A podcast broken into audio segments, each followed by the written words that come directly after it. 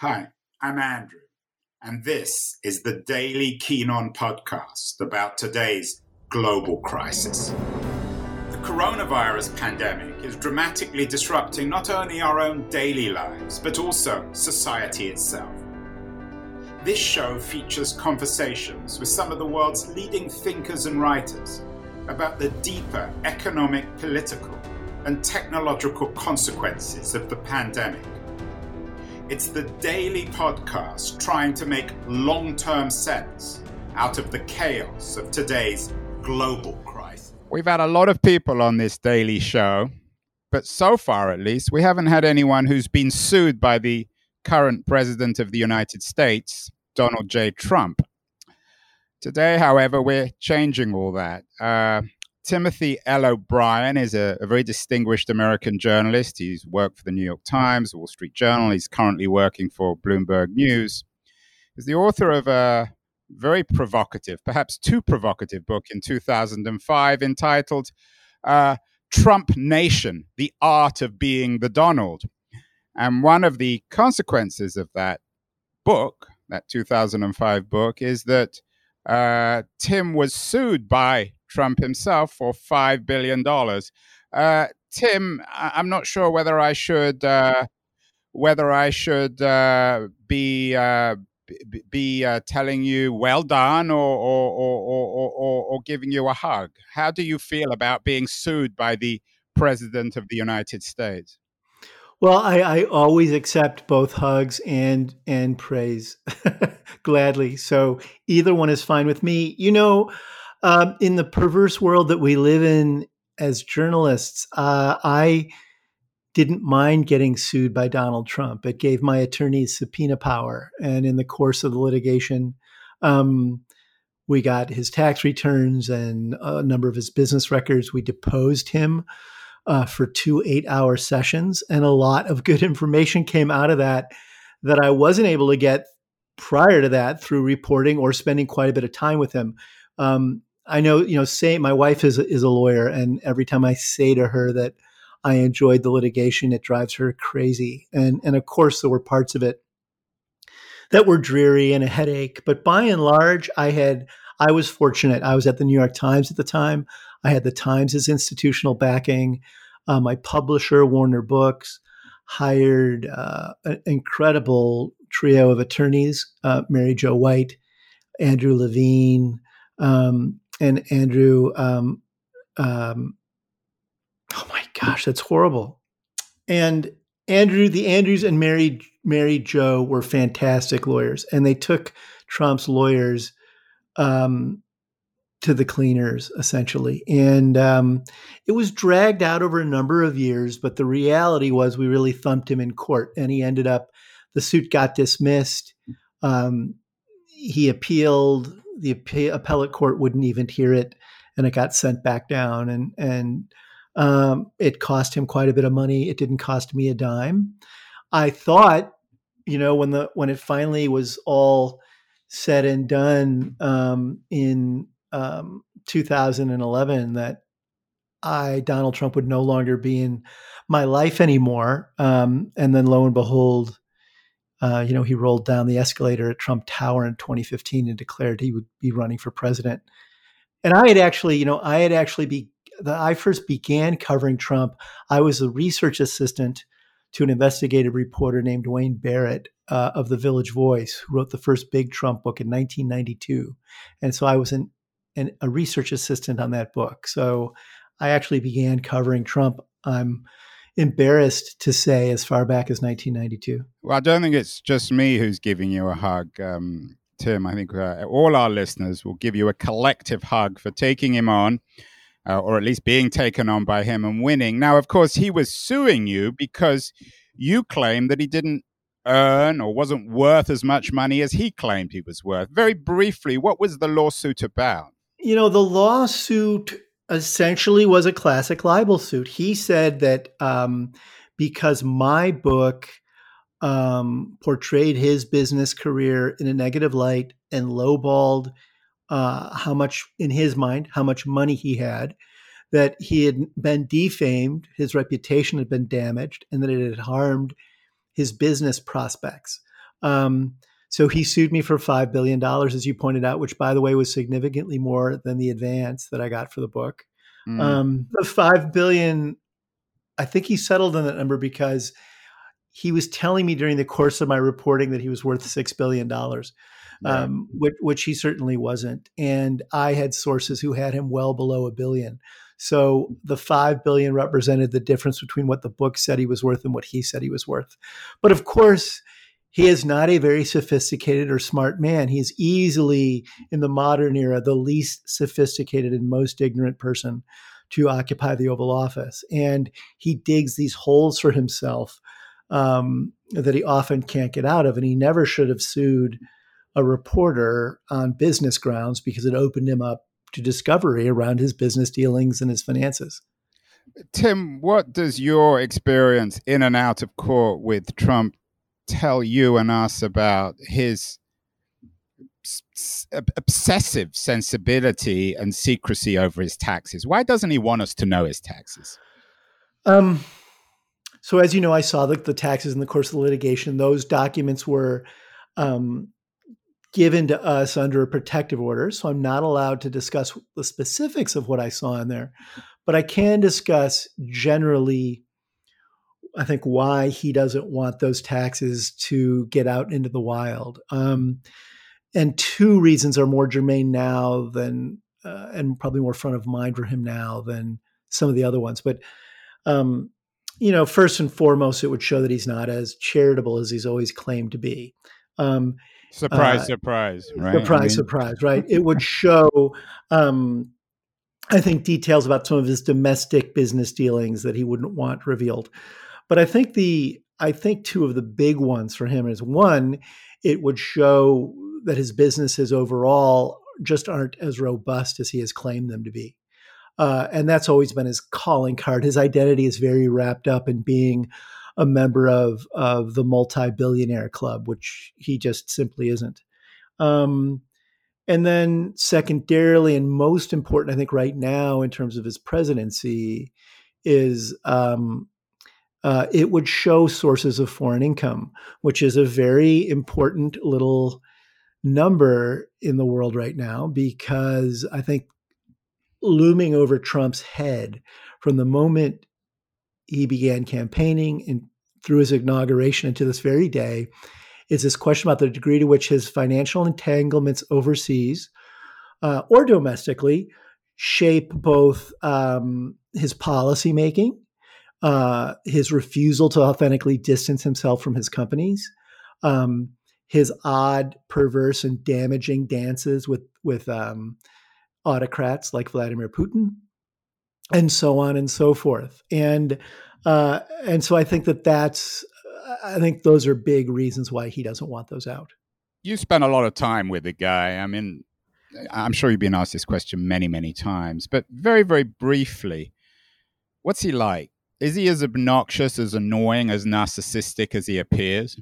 He sure is. He's, you know, um, there's just, you know, you you've got it now. I think New Yorkers have always known this about him. I think that uh, um, he he didn't really get exposed nationally for who he is until he became president. Uh, um, you know, the, the, Donald Trump of The Apprentice, which is one of the things I think that gave him the, the foundational steel he needed to get elected, really remade him in the early 2000s as this can do entrepreneur rather than what he had been through most of the 1990s, which was a punchline about jokes about the excesses of the 1980s. Um, and, uh, you know, Liz Smith, uh, uh, a, a very shrewd and observant and kind uh, gossip columnist, the late Liz Smith. Um, she was from Texas and she had covered Trump in the New York tabloids for decades. And she said to me once, she said, You know, honey, the only thing you need to know about Donald Trump is that he's a seven year old grown old. And mm. and I say this to people all the time. You know, Trump has been protected by these sort of three rings of fire throughout his whole life that has prevented him from learning from his own mistakes and insulated him from the consequences of his mistakes. First and foremost, he was born to a wealthy father who bailed him out of educational mishaps, uh, gave him a job, gave him both the financial and and networking support he needed to just launch right away into the real estate business, helped bail him out when he was teetering on the verge of personal bankruptcy. Had his father not been a wealthy man willing to bail him out, Donald Trump would have been bankrupted into oblivion in the early 1990s. And then he gets the second, you know, ring around him, uh, the power of celebrity that came through The Apprentice. Um, and famously, he conveyed what that allowed him to do in that Access Hollywood tape. If you're a star, they let you do it.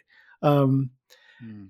And then he becomes president of the United States, and he gets this profound legal um, moat built around him. And and ironically, tragicomically, and um, unfortunately, um, the most I think um, amoral, uh, narcissistic, and corrupt president of the modern era goes into the White House with all this protection around him from the very things we all need to be vigilant about. Oh, so he's kind of having the last laugh in, in a way, or at least he seems to be having the last laugh.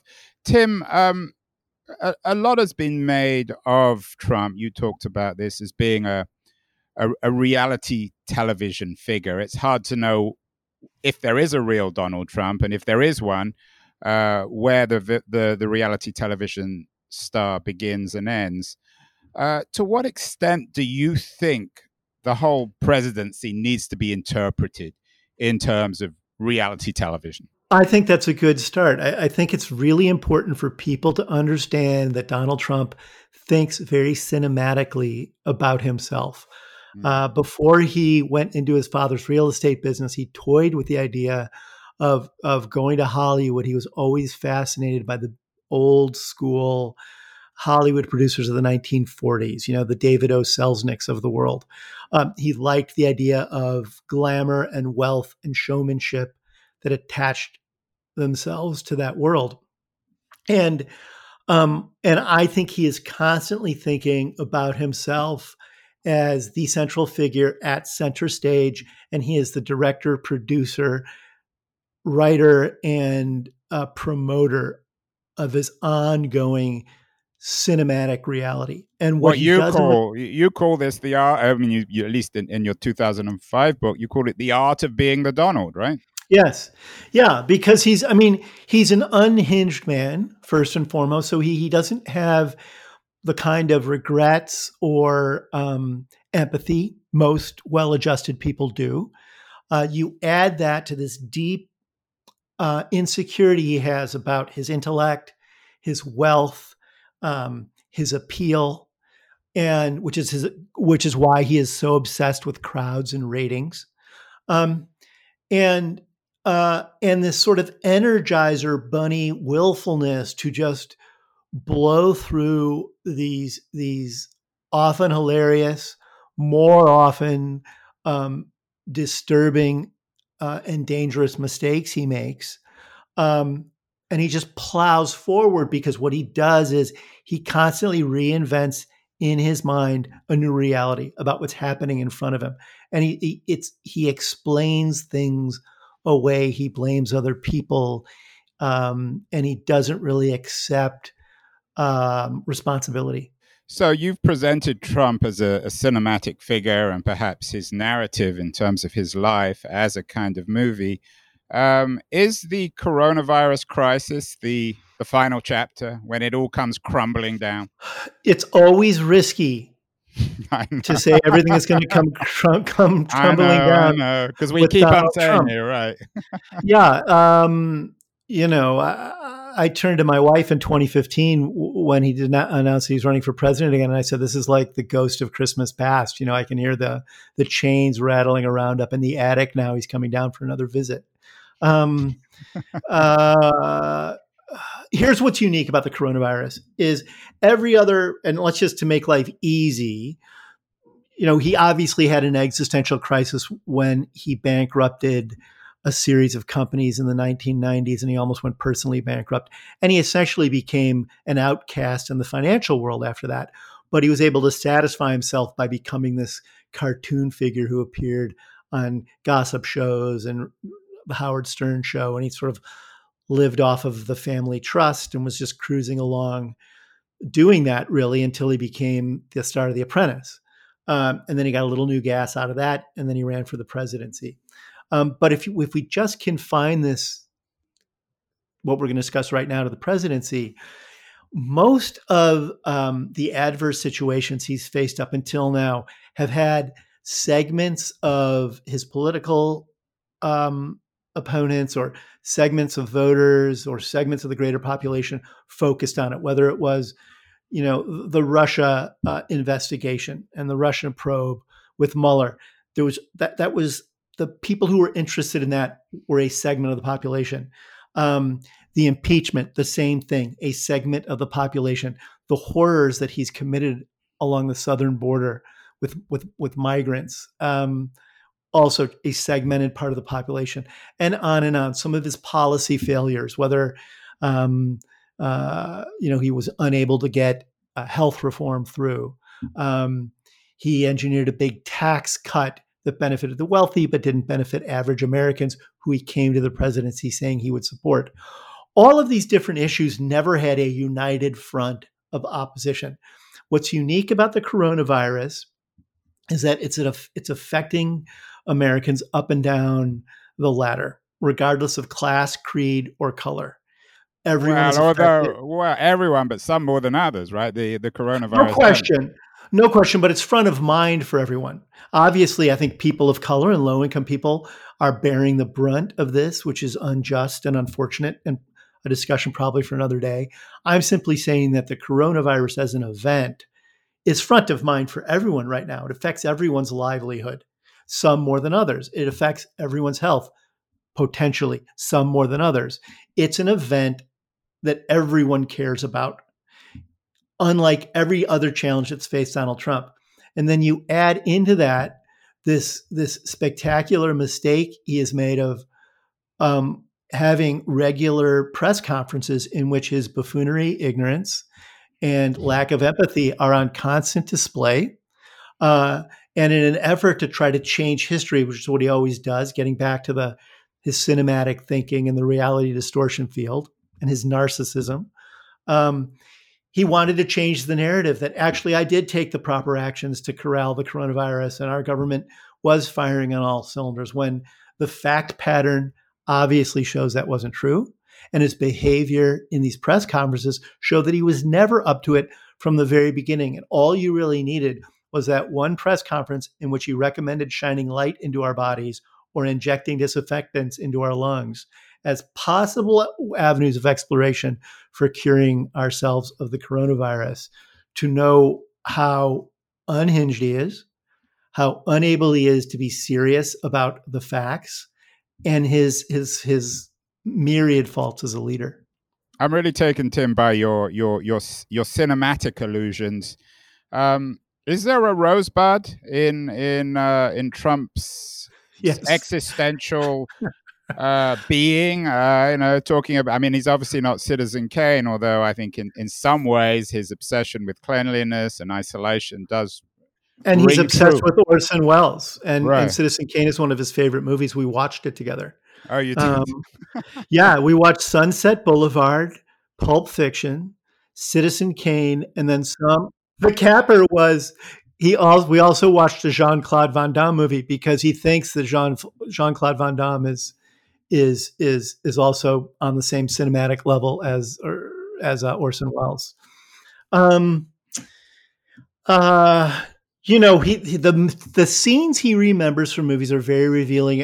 Are have you are you familiar with Sunset Boulevard? Yeah. Uh, you know, there's this one scene where um, Norma Desmond is in her uh, living room screening a film from her silent movie Glory Days, and with William Holden, William Holden's character, and and as she gets through it, she becomes progressively enraged, and she stands up in the film light, and um, uh, you know, starts you know berating Hollywood, saying if they've forgotten who I am, Mm. You know, they've forgotten what a star is. I'll show them. And Trump said to me as well, he goes, This is an amazing scene.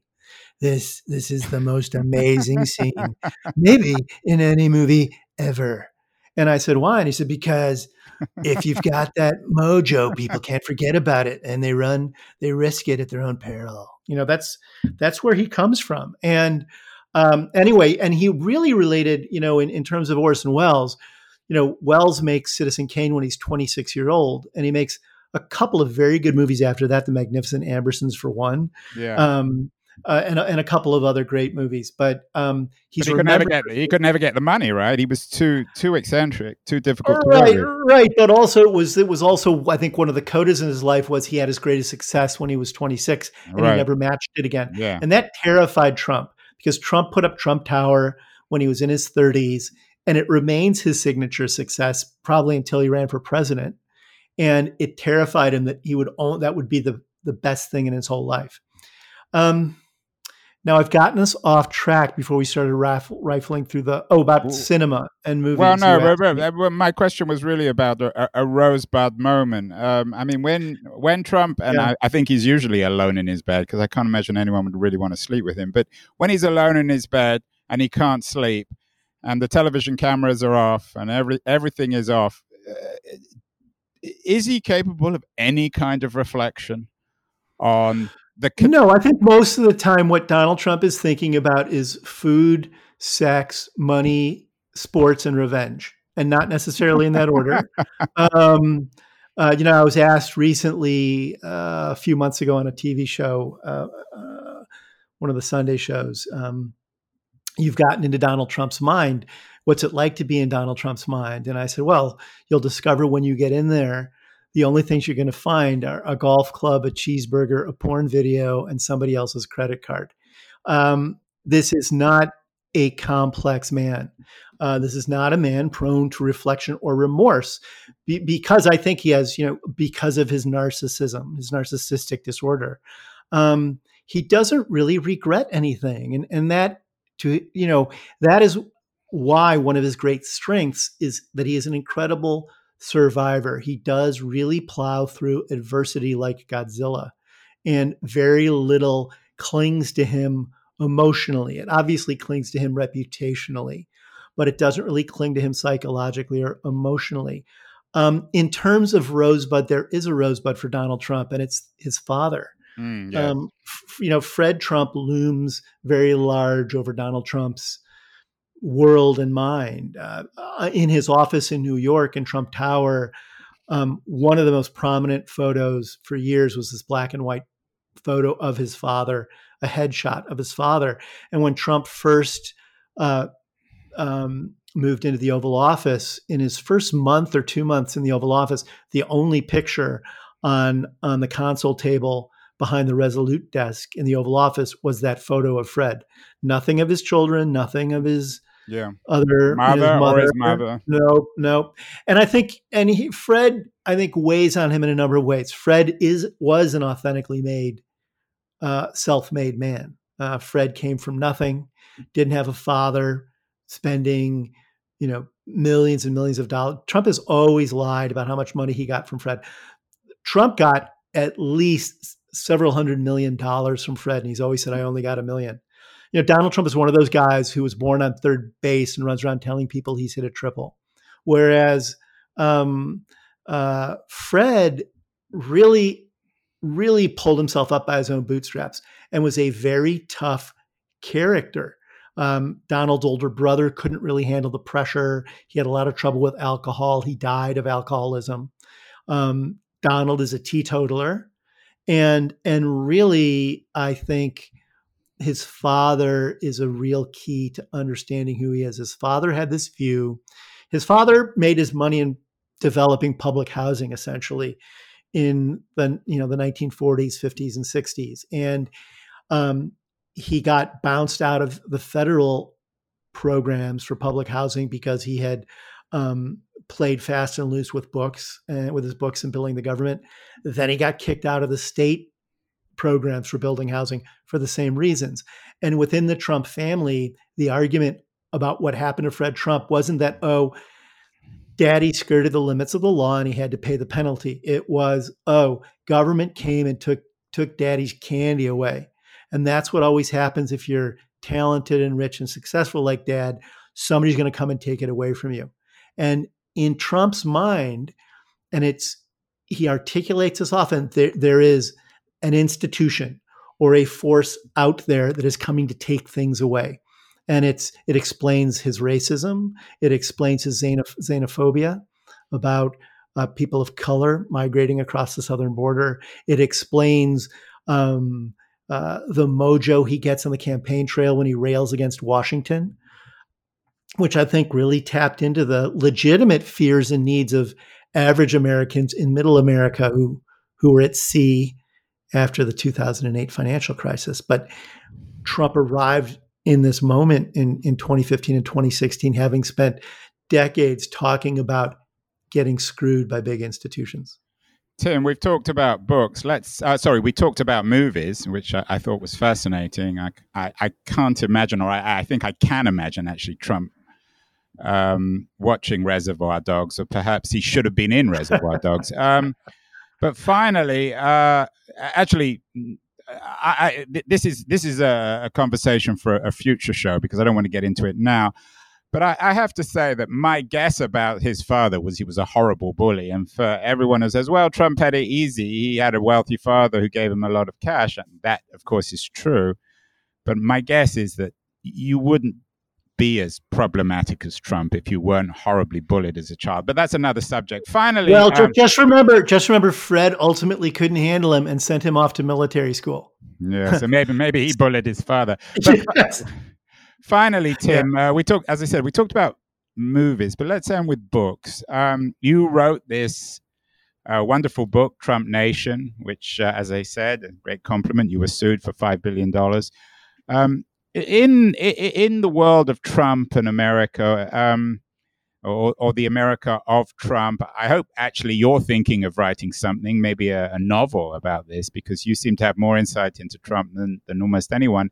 But what everyone's stuck at home now, what should they be reading to make more, apart from Trump Nation, what should they be reading to make more sense of uh, of, of, of Trump Nation or Trump World? Is it The Great Gatsby? Are they great American novels or books that really capture the insanity and absurdity of our age? I think books are too classy a genre to actually understand Donald Trump. I think you're better off looking at sort of Saturday morning cartoons like, uh, you know, Baby Huey or Heckle and Jeckle or the Flintstones.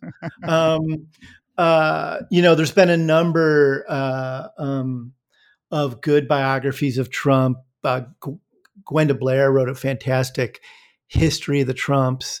Uh, Wayne Barrett, I think, was Trump's first biographer. His book, Trump: The Deals and the Downfall, are is I think an indispensable reference work for anyone who wants to know about the early Trump and a lot about Fred. Um, you know, I think uh, right now, you know, the coronavirus has settled over New York City with such force that I, uh, you know, one book I, I tell my friends in New York a lot recently. I recommended a lot to them is is Winter's Tale by Mark Helprin. It's a gorgeous novel about the New York of of another era of New York, the New York of sort of 1870 to 1920, and it's beautifully it's a beautifully wrought novel. Um, I just finished reading um, Ron Chernow's Grant biography, and I'm also reading uh, the latest installment in the Arkady Renko detective novels from Martin Cruz Smith. His first big book was Gorky Park back in 1981. And I'm reading The Siberian Dilemma, which just came out uh, at the end of last year. Um, so that's, I guess, that's where I'm at right now in books. You've been listening to Keen On, hosted by me, Andrew Keen. Make sure to join us the rest of this season as we explore how to fix capitalism. Make sure to visit us at lithub.com, where you can subscribe to the show in iTunes, Stitcher, Spotify, or wherever you listen to your podcasts. While you're at it, if you enjoyed what you heard, we'd appreciate a rating on iTunes. Or if you'd simply tell a friend about the show, that would also help too. Today's episode was produced and edited by Justin Alvarez and the team at LitHub Radio. See you next week, and thanks so much for listening.